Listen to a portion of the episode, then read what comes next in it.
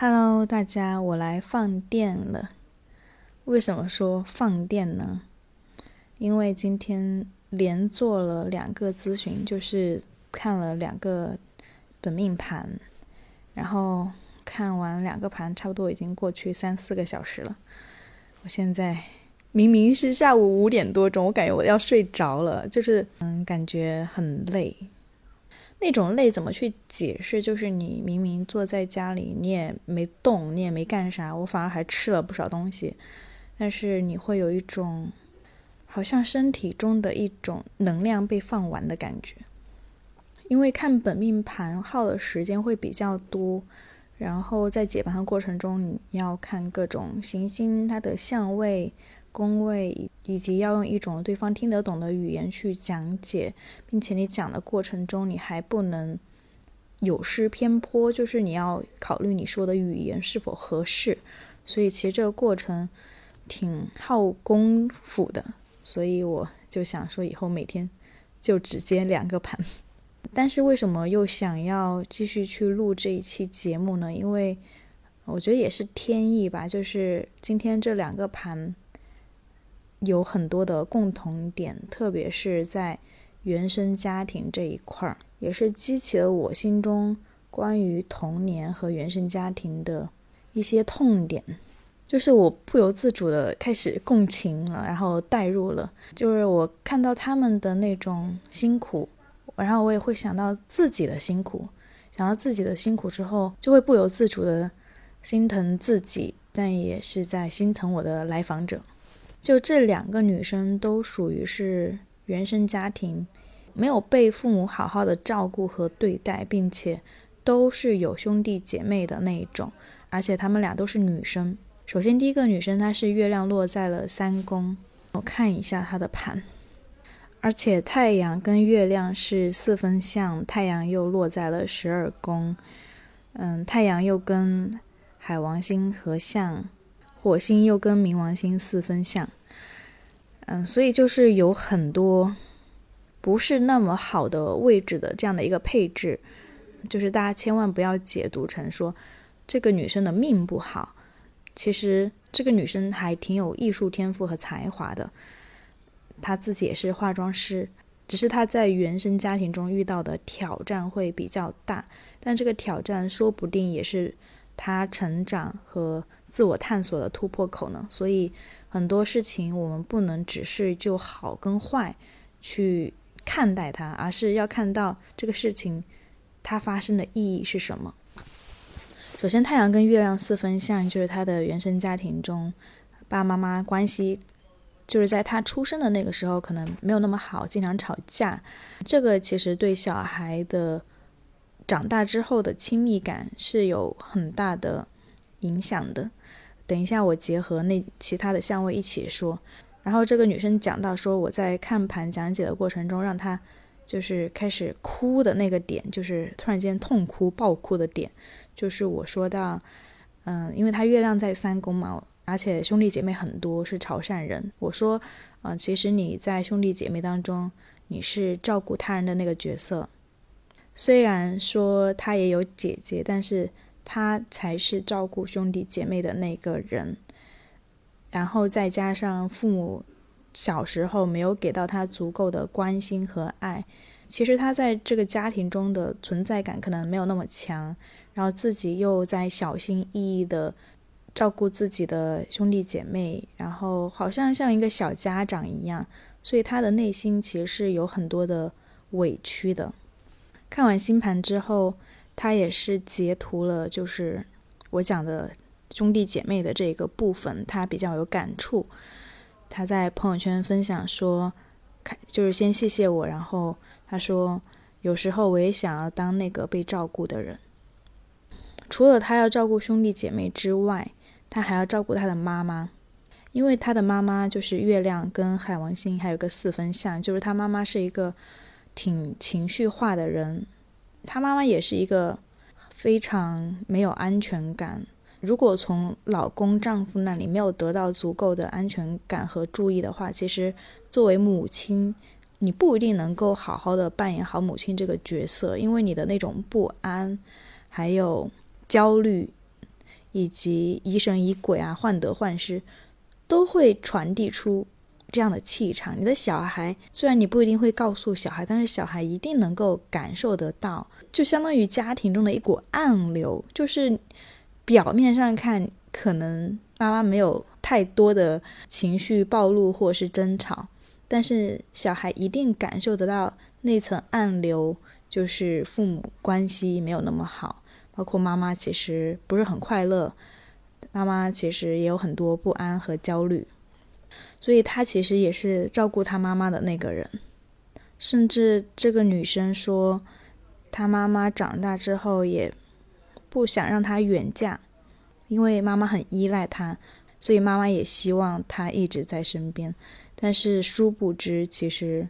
这种父母的自私会把一个小孩的人生捆绑住，所以我当然就是希望这个女生，与其把妈妈放在第一位，不如先把自己放在第一位，就自己要先快乐幸福，你才有多的余力能力去照顾父母。这个我不禁联想到我妈，我前面很多期节目说我妈是一个很强势的人。强势其实也是来自于不安全感吧，就她跟我爸的关系其实也不是特别好。嗯，在我妈的眼里，我爸是一个挺木讷的人，话不多，也没有什么浪漫，也不太懂得说去沟通表达，所以我妈嗯也没有从我爸那儿得到足够的情绪价值吧。虽然安全感是有的，就我爸是一个挺稳重老实的人，但情绪上的那种。寄托可能没有办法寄托在我爸身上，所以我妈就会把很多情绪寄托在我身上，包括生气也会撒在我身上，小时候也会打我呀，这些历历在目。虽然我不是说要记仇，但是这个东西它抹不掉，不是说你让我忘了我就忘了的。如果我真的有一个忘情水，那我喝了也倒简单，但这个东西它不是说忘掉就忘掉的。那现在我妈长大也五十岁了吧，她常常会跟我抱怨说，嗯，她很孤单，因为我爸还要工作嘛，她现在已经是家庭主妇了，不上班了，一天到晚都在家里，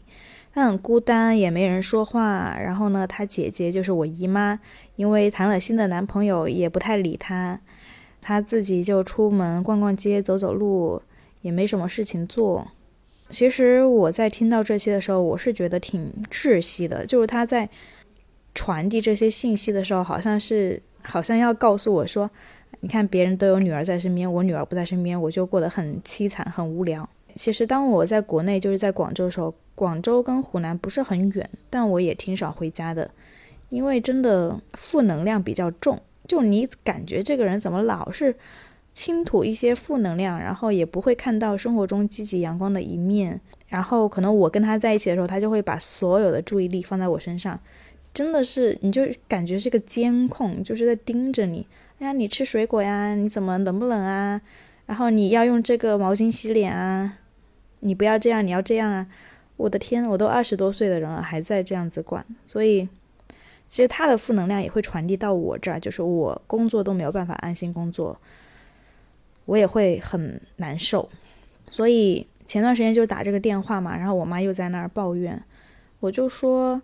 你不要等着别人去陪你逛街，别人来天天陪着你围着你转，因为毕竟大家都有自己的生活和工作，包括我姨妈，她有自己的男朋友，她也不可能天天就跟你在一块儿玩，所以你要做的是，你要找到自己的兴趣和爱好，虽然你不上班。你给自己找点事情做啊，去学点新东西啊，要建立起自己的精神世界，然后不要做一个精神那么贫瘠的人。我说话比较直接，我说可能是来自于你的精神比较贫瘠。然后他就回避掉这个话题，他也不想跟我继续深入探讨说怎么面对精神贫瘠这个问题，他可能内心是不想承认的吧。然后他就说：“哎呀，等你姨妈过年了，他我多去找她就好了。”但是。明明人家姐妹可能并不愿意你天天找她，我就说，但她也不一定愿意天天陪你啊。所以说，哎呀，我去找她，就你去找他，你有没有想过别人愿不愿意天天跟你一块儿玩呢？这个话题没有聊得很深，就是他并没有想要去直面我的问题，没有想要去直面他自己的这个处境，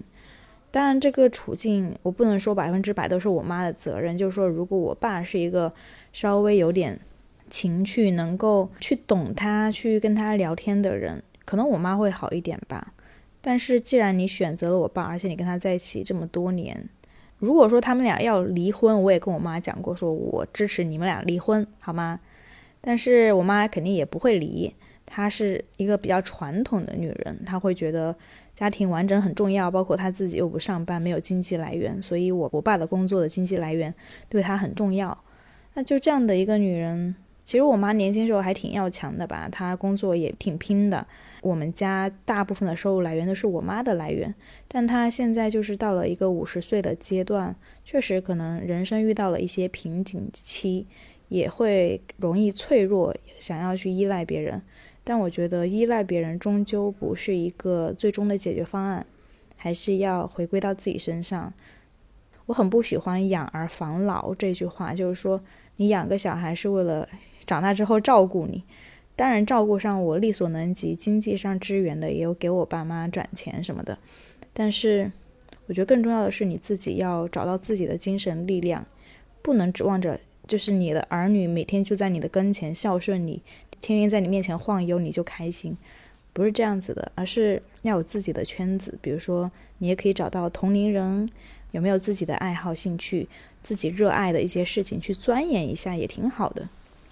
但我妈有没有这样的悟性，也只能看她自己了。因为毕竟，作为儿女，其实我们也不能说太多，或者是改变很多东西。再加上她五十年的人生经历，也不是说说改就改的，也还是互相尊重吧。就是我保留我的意见，但至于你要不要改，那是你自己的事情。回到刚刚的那位女生，然后就是她的火星跟冥王星又有一个四分相。火星如果被冥王星克制住的话，其实一个人他会常常去压抑自己的情绪，不敢去表现自己的愤怒，就是有怒气那个火，他发泄不出来，他就可能伤害自己，自我攻击，或者是就自己一个人去消化、去面对，这样其实是不好的。所以我就跟他说：“你的愤怒、你的情绪感受要把它说出来。”不是说要那种大发作，而是说你要用语言理性温和的把它表达出来，至少要表达出来，要有这个步骤，而不是就好了就吞在心里了。就算你对父母有不满意，对别人的一些做法有不满意，你也可以说出来，只不过可能要稍微包装一下这个语言，但并不代表就是不说。你要在这件事情上表现出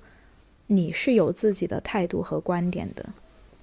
确实，这个女生说，她大多数的时候都会压制自己的愤怒。如果愤怒没有被表达出来，其实挺伤身体的，因为愤怒就这股气，它淤在你的体内，它会攻击你自己的身体、自己的细胞。我常常看盘的时候，会经常嘱咐说，注意心理压力，注意心理健康，因为心理健康并不只是心理的问题。如果心里很压抑，它会转化到你的身体的问题，比如说乳腺、子宫。我前两天看了小马的另外一个同事的盘，是一个西班牙人，三十多岁了。然后我就说：“你爸妈之间怎么样呢？你跟你妈妈，因为我看他的月亮落四宫嘛，就是我问他说，跟你妈妈关系好像还不错，怎么样呢？嗯，他说，嗯，还不错，是挺好的。”但是我妈五年前去世了，原因是因为乳腺癌。其实乳腺癌这种东西，就我们网上经常会吐槽说气出乳腺结节。其实乳腺跟一个人的情绪、心理状态是有很大的关系的。就每一个人他的身体都有一些癌细胞，都有可能会癌变，但是刺激。或者是诱发这个癌变的东西是什么呢？很有可能就是你的情绪，你这段时间经常熬夜、心情不好、抑郁，都会导致你的身体的一些部分会癌变。对于女生来说，乳腺就是一个高危区。而且那个男生他的月亮不是落四宫嘛？月亮落四宫的人，一般妈妈都是挺情绪化的。就妈妈既是照料者，但那个照料者他又。不太会照料他自己，很有可能就会把自己给隐身了。而且月亮四宫的妈妈一般掌控欲还挺强的，就一个人不管男生女生，就一个人如果说执念强、很情绪化，一般这两个因素也是互相组合在一起的。那他的身体又怎么会好呢？像我也是之前的那几段恋爱也是伤身体伤的很狠，要不是因为我年轻，我可能也也生病了。但是看中医之前也在节目中说过，说我身体里面其实是有淤血的，啊，一来就问我是不是情绪有问题。我说我之前的恋爱确实情绪挺不好的，而且持续好几年的时间，所以这种时间的累积，你的情绪化，渐渐的你的身体就会出问题。还好就是及时离开了不适合自己的关系。如果说你不得不处于一个压抑的环境下的话，那自己的情绪一定要有意识，就是怎么样去调整一下自己的情绪，用什么样的方法去看开一点，不要一直陷在自己的那个死胡同里面，一直在去反刍，或是埋怨、抱怨他人、抱怨自己，都没有太大的用处，没有意义，因为不是要争一个对错的问题，而是用什么样的方式能让自己舒服的问题。然后就说到第二个女生，她也是十二宫人。就这两个女生，她都是十二宫人。十二宫我放到最后来讲，因为首先因为她的土星落在了三宫。我问她说：“你有兄弟姐妹吗？”她说：“是的，有个弟弟。”但是因为这个土星跟天王星就是有一个九十度的夹角，一个刑克的相位。我就说你跟你弟弟的关系是不是不太好呢？以及你的童年经历是不是有发生过一些嗯不太传统的事情？比如说爸爸好像有做一些什么样的决定，然后对你的童年造成了一定的影响。然后他说，确实，首先就是他跟他弟弟小时候关系不太好，因为他一直觉得他爸妈偏心他弟弟。然后其次。就是他不是从小跟爸妈在一起的，像弟弟是从小跟爸妈在一起长大，但他是他一个人在外婆家长大，读到了小学，然后到升小学的时候被强制带回到父母身边，就相当于一个小孩，他五六岁之前都没有在父母身边，然后到了五六岁，然后才带到父母身边，所以他其实对这个陌生的环境和不熟的父母、不熟的弟弟。是感觉很不舒服的，就是不像是自己家。他的原话说，就是好像明明是在自己家，却有一种寄人篱下的感觉，并且还经常被骂。然后他在自己家反而会战战兢兢，很怕做错事情。其实我觉得，就是做父母的，如果说有两个小孩，就一定尽量做到不要偏心。因为那个得到爱更少的小孩，他的内心真的是很委屈的，也会留下很多创伤。那个创伤就是大人觉得，哎呀，也没怎么对你啊，也没做什么过分的事情，但是对于小孩来说，那就是一种非常不公平、非常委屈的感受。所以这个女生到最后说，其实她二十多岁了嘛，也长大了，但是她说从来没有人问起她的这个过去。就是当我提起来的时候，她也哭了。就这两个女生，她们今天都哭，我也觉得挺难过的。她说：“你今天三言两语的询问，一下子让我感受到了委屈，就是因为过去的委屈没有被好好安放过，所以当有人提起的时候，就那个委屈感，它又浮现出来了。你看，情绪的力量多么强大，就时跨二十年，那个委屈感它还在那里。”因为我是独生女，所以没有，所以不存在什么兄弟姐妹之间的这种竞争和偏心的关系。但我是独生女，我也感觉我爸妈那种缺失感也是在的吧。因为我小时候也没有跟爸妈在一起长大，是在农村，我外婆带我，就是过年什么一年回来个一两次，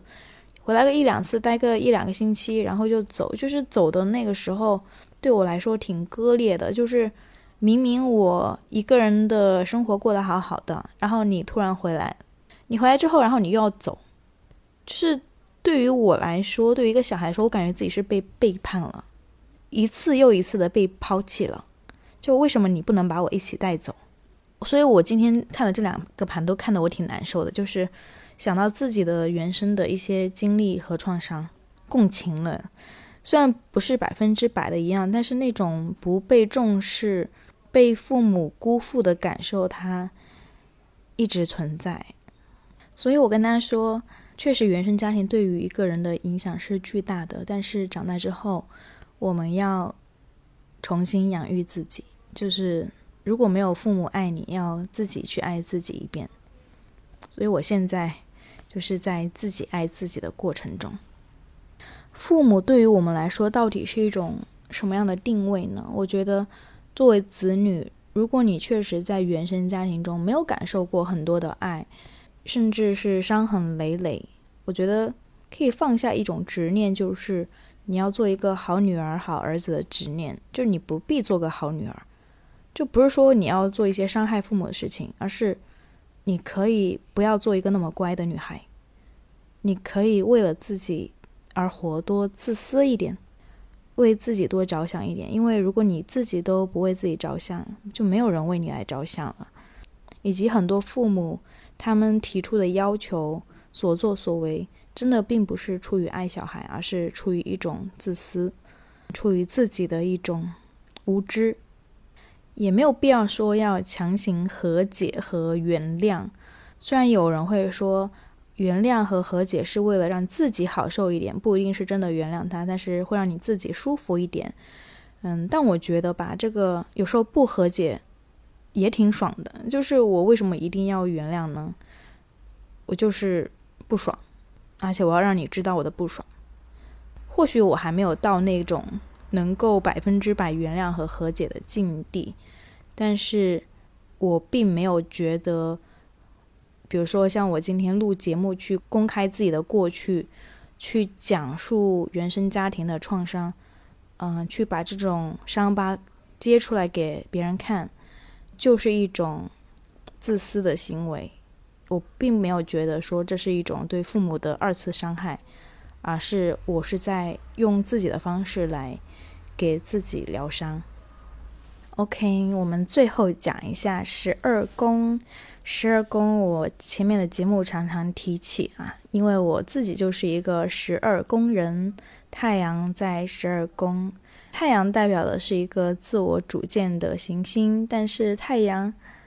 又落在了一个隐秘的宫位，那就是太阳被遮住了。太阳被遮住什么意思呢？就是你有可能常常会感到很疑惑、很迷茫，就是你的生活好像不是自己在走，好像是命运在推着你走。嗯，有时候自己走也不一定能走对，好像越走越别扭。所以我其实到今天这样一个比较佛系的状态，也常常会觉得是有命运之手在推动着我来走。但我也常常感谢命运的馈赠，就是。我活到今天，还过得挺好的，安然无恙，所以也觉得冥冥之中好像又受到了命运的一种保护。所以十二宫有心的人，千万不要觉得说，大家很多人会把十二宫诠释成一个什么凶宫暗宫，就觉得十二宫很不好。但我作为一个十二宫人，我想告诉大家，就是十二宫它是一种。辛苦的地方，但它也是有收获的地方。它并不代表说你就是没有自己生活的主导权，就只能随波逐流的。那有时候随波逐流，或是跟着自己的直觉走，并且还走得不错，难道不是一种天赋吗？就像有人说，一个人的运气很好，那运气好难道不也是一种天赋吗？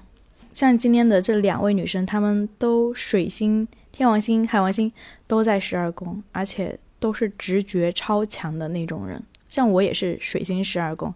因为水星落在十二宫是属于你的思维方式不一定是完完全全按照理性和逻辑来分析的，就是你的思维有可能已经越过了那个物质层面、那个理性的层面，直接分析到精神层面，就是看人一下子就越过那个浮华的世界和现实世界。直接穿到一个人的内心深处，你觉得这不是一种超能力吗？米兰昆德拉说过一句话，说人类一思考，上帝就发笑。就我们所谓的，就是科学理性的思考，真的是一种有效的思考吗？就像很多现在就是唯物主义者，就完全不相信有玄学或是另外一种生命体，呃，能量的存在。但是因为他们还没有找到去检测到这种能量和生命体的方式，但并不代表。这种东西它就不存在。像第二位女生，我看她的婚运，我说你二零二八年很有可能会结婚，就是有婚运。然后她当时就说：“天哪！”她说：“我一直心里冥冥之中就是觉得自己会二零二八年结婚。就虽然她男朋友都没有，但是她一直就会有这样的一个想法，是我二零二八年要结婚。所以你说这种感受、直觉是从哪儿来的呢？”他也不知道，但是一看星盘，那确实他就是二零二八年有婚运。然后最后跟大家分享我看的一本书，叫《无量之网》，它里面其实讲到很多关于嗯这个宇宙观以及如何去面对我们看不见的东西、看不见的能量，所谓的命运、无形之手这件事情。他说。科学仅仅是一种描述自然界、人类和自然界的关系以及浩瀚宇宙的语言。它仅仅是一种语言。在现代科学诞生前，还有很多种其他的语言，比如说炼金术和灵性。或许它们不够精确，但它们确实有效。就随着现在社会的发展，可能。大家会觉得科学这个东西是可测量的，那它是科学的，它才是唯一的真理。但实际上有这样的一种语言，比如说炼金术、占星学，这个语言它没有办法用科学的方式去测量，但并不代表它是无效的。然后书里面就有讲到一个例子，像微观物理和宏观物理，它们的定律其实是完全不一样的，就是。一个定律，它在宏观物理，比如说牛顿方程，它在宏观物理界是有效的，但是它如果用在微观物理，它就是无效。那你难道说微观物理这个东西是不存在的吗？它是存在的，只不过是你还没有找到测量它的定律或是方式。包括我讲到直觉这个事情，我忘了从哪儿看到的一个事例，就说这个主人他好像。身体里面有癌症，就是已经开始病变了，但可能还没有显露出来，这个主人也不知道。但他在一次旅行回来之后，就看见他家的那个狗狗，就是眼泪汪汪的看着他。他也不知道这个狗是怎么是 emo 了嘛？他带这个狗去看病，这个狗其实没病。但过了两个星期，他去医院检查，才发现是自己得了癌症。所以狗狗眼泪汪汪的看着他的时候，是不是因为？他看到了主人的病变的身体，或者是闻到了主人死亡的气息，所以这就是一种来自于灵性的直觉。其实万物有灵是真的，就算是一只宠物狗，它也是有灵性的。包括我们人作为所谓的高等生物，那灵性是更强大的。但是我们好像。因为科学的过度发展而忽略了自己灵性的力量，所以如果你是那种有灵性、有直觉力的人，一定要相信自己的这一份力量，而且，而且这个很有可能会是你人生的一个副本。为什么说是一个副本？因为如果这个东西没有被触发，你有可能不知道这里有一个副本在这儿。就像我为什么到西班牙之后玄学力大爆发，突然间就看盘，然后很多人来找我看，好像也。不断的在加深验证我啊玄学这件事情我是做对了，因为我的北郊就在九宫啊，就是海外嘛，所以当你来到海外之后，你就触发了一个副本，那这个玄学就是海外带给我的一个东西。好，我们今天的闲聊就到这里，我感觉聊完之后自己心情好了一点，就把那些积攒在心里的委屈和负能量宣泄出来了。如果你对这期节目有共情、有感触，你也可以关注我。以及如果想看我的朋友圈或是找我咨询的话，都可以添加我，我会把联系方式放在 show notes 里面。